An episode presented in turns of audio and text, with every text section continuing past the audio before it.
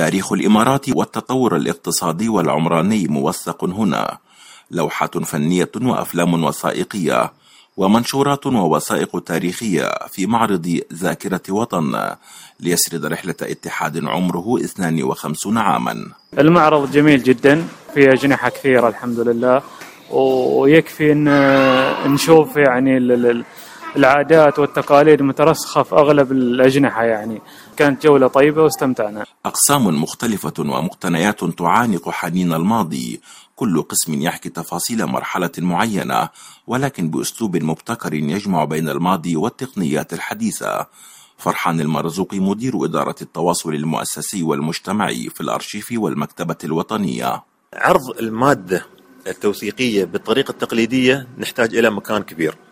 لكن إذا أنا دمجت العرض بالطريقة الطريقة التقنية الفيلمية ال VR أقدر أنا أوفر المساحات لعرض أكبر كم أو عدد من المادة الوثائقية. ندخل إلى المعرض وتستقبلنا مراكب أدوات الصيد القديمة التي لا تغيب عنها الذاكرة الإماراتية إذ كان الصيد مصدرا أساسيا للغذاء والتجارة.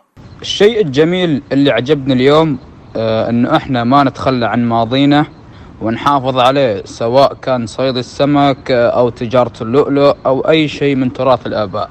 نتوجه إلى قسم الاتحاد ونطلع على أهم الاتفاقيات والوثائق التي نادت بتشكيل اتحاد يضم إمارات الساحل المتصالح. اتفاقية تساعية نسميها مع بالإضافة إلى قطر والبحرين لم يكتب يكتب للاتحاد النجاح.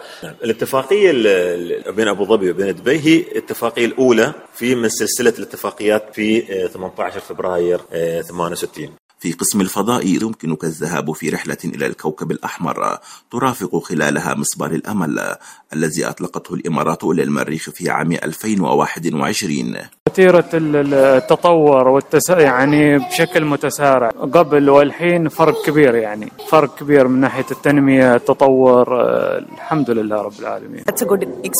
هذه تجربة جيدة والأهم هو الطريقة التي وصلنا بها إلى الفضاء وهم يشرحون لنا كل شيء.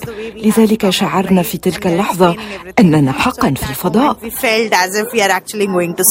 الزائر يجلس على كرسي ويحس أنه ينطلق يركب مركبة فضائية بنفس الإحساس.